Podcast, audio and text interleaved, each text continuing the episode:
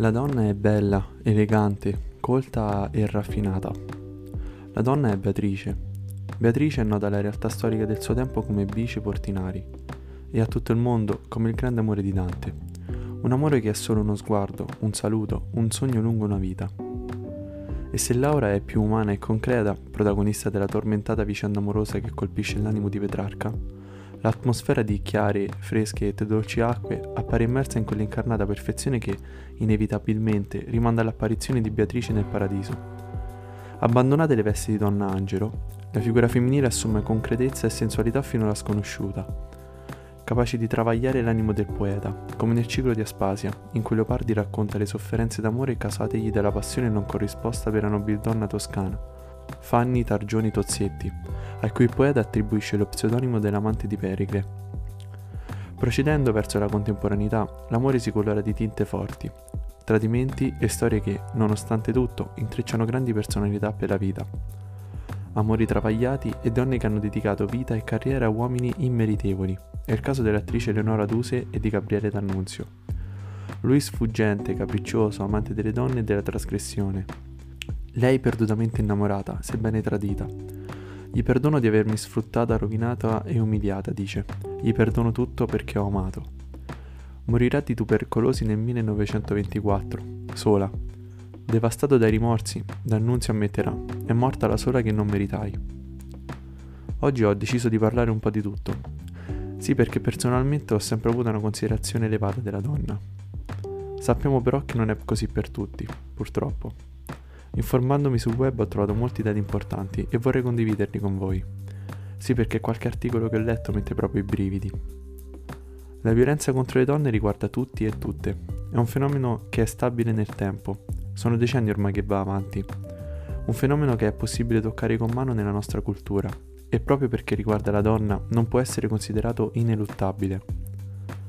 La pandemia, riguardo alla violenza sulle donne, ha agito da amplificatore, aggiungendo isolamento a isolamento. Il lockdown ha trasformato la casa di Dante in una trappola. Le ha difesa dal coronavirus, ma le ha lasciate in balia dei partner. Nei primi dieci mesi dell'anno 2020, secondo i dati EURS, sono stati commessi 91 femminicidi, una donna uccisa ogni tre giorni. Durante il confinamento, secondo il report riferito ai primi otto mesi dell'anno 2020 del Servizio Analisi Criminale del Dipartimento di Pubblica Sicurezza del Viminale, i reati spia della violenza di genere, come atti persecutori, maltrattamenti contro familiari e conviventi, sono diminuiti sia rispetto allo stesso periodo del 2019 sia rispetto a gennaio e febbraio 2020. Finito il lockdown, da maggio 2020, hanno ripreso a salire. Le donne sono la stragrande maggioranza delle vittime e non c'è dubbio che il calo rilevato in lockdown sia dipeso dall'impossibilità di chiedere aiuto, la tragedia della doppia prigione. A scattare una fotografia più ampia della situazione è l'analisi delle chiamate al numero verde 1522, il centralino del Dipartimento Pari Opportunità, che nei primi dieci mesi dell'anno 2020 ha visto salire il numero delle chiamate a 12.833 il periodo peggiore è stato durante il lockdown, che ha visto un incremento del 119% rispetto alle chiamate effettuate durante il 2019. In poche parole, la pandemia ha visto incrementare il numero di femminicidi. L'Istat ha ipotizzato che i periodi di lockdown hanno portato a un maggior numero di episodi di violenza femminile e tutto ciò è dovuto al fatto che ci sarebbe stato un incremento dei livelli di stress tra le coppie. Lo stesso Istat afferma che la violenza avviene per mano dell'uomo nel 91,8% dei casi. Sono numeri e situazioni che fanno riflettere, in un mondo dove le barriere della discriminazione ancora non sono state abbattute. Personalmente, con il termine violenza sulle donne non mi riferisco prettamente ai femminicidi o agli abusi, ma anche alla cosiddetta violenza psicologica. È sempre stato evidente il fatto che la donna, all'interno della società, ha sempre coperto ruoli inferiori rispetto a quelli dell'uomo, se così vogliamo dire.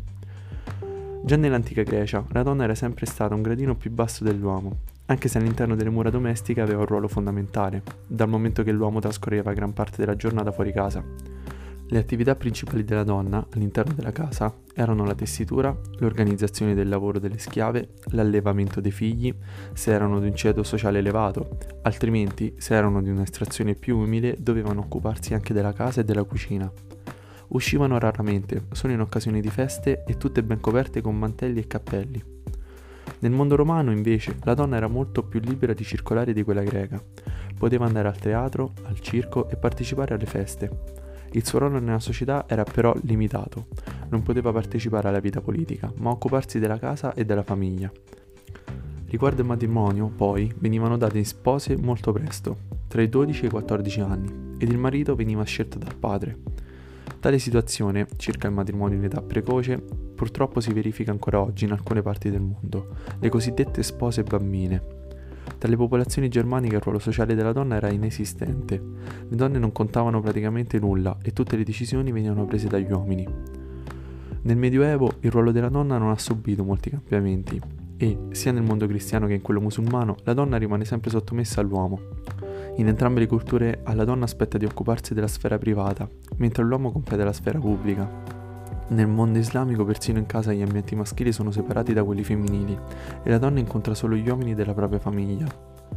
Per la donna povera, costretta a lavorare fuori, non vige questa netta separazione con il mondo maschile, nella cultura cristiana non c'è questa segregazione, anche se, a seconda delle classi sociali di appartenenza, le donne assumono comportamenti diversi e, se sono ricche, non possono uscire da sole se non per andare in chiesa. Vediamo quindi come il ruolo della donna all'interno della società sia sempre stato inferiore rispetto a quello dell'uomo, e ciò ha iniziato ad avere un'inversione di marcia solamente nel 1946, quando per la prima volta le donne poterono votare qui in Italia. Nel 1948 poi la Costituzione stabilì la parità di sessi e nel 1975 la moglie venne riconosciuta alla pari del marito. Tutto ciò però non è così scontato. In passato alcuni studiosi proponevano la legge islamica come la più avanti sul tema dell'emancipazione femminile, anche se purtroppo ora le condizioni della donna nei paesi islamici è problematica. Alcune donne musulmane hanno ottenuto l'accesso ad alcune importanti cariche dell'amministrazione, ma in generale le donne devono ancora affrontare l'autorità del padre, dei fratelli, del marito e sono considerate una tentazione demoniaca per i credenti ed il loro corpo è un motivo di vergogna e va quindi velato. In Italia la parità tra i sessi è stata raggiunta solo negli ultimi decenni. La stessa Costituzione dichiara che le donne hanno gli stessi diritti degli uomini, ma purtroppo questo rimane solo sulla carta, perché le donne continuano ad essere svantaggiate in molti settori. Sappiamo che essere donna al giorno d'oggi non è sempre facile, per svariati aspetti. Prendiamo per esempio l'ambito lavorativo. Molti assumono personale femminile delineando canoni di bellezza che molto spesso vanno a destabilizzare psicologicamente un'ampia cerchia di donne. Allo stesso tempo, perché non parlare della gravidanza? È sempre più frequente la non assunzione da parte di datori di lavoro perché magari la donna in questione potrebbe essere incinta o comunque potrebbe incorrere nella gravidanza e quindi non essere più idonea per lavorare. Questo in ambito lavorativo, ma anche in ambito sociale la storia non cambia molto. Sono prettamente dell'idea che se una donna vuole andare in giro con canottiera e minigonna non deve aver paura di essere giudicata, ridicolizzata da termini poco nobili da chi, prettamente ignorante, ritiene che una scollatura o uno stacco ben evidenziato sia segno di volgarità. Capisco che sono argomenti delicati, ma non ho paura di esprimere la mia opinione. Credo che viviamo in un mondo che progredisce, ma ciò che rimane vecchia, sotto molti aspetti, è la mentalità.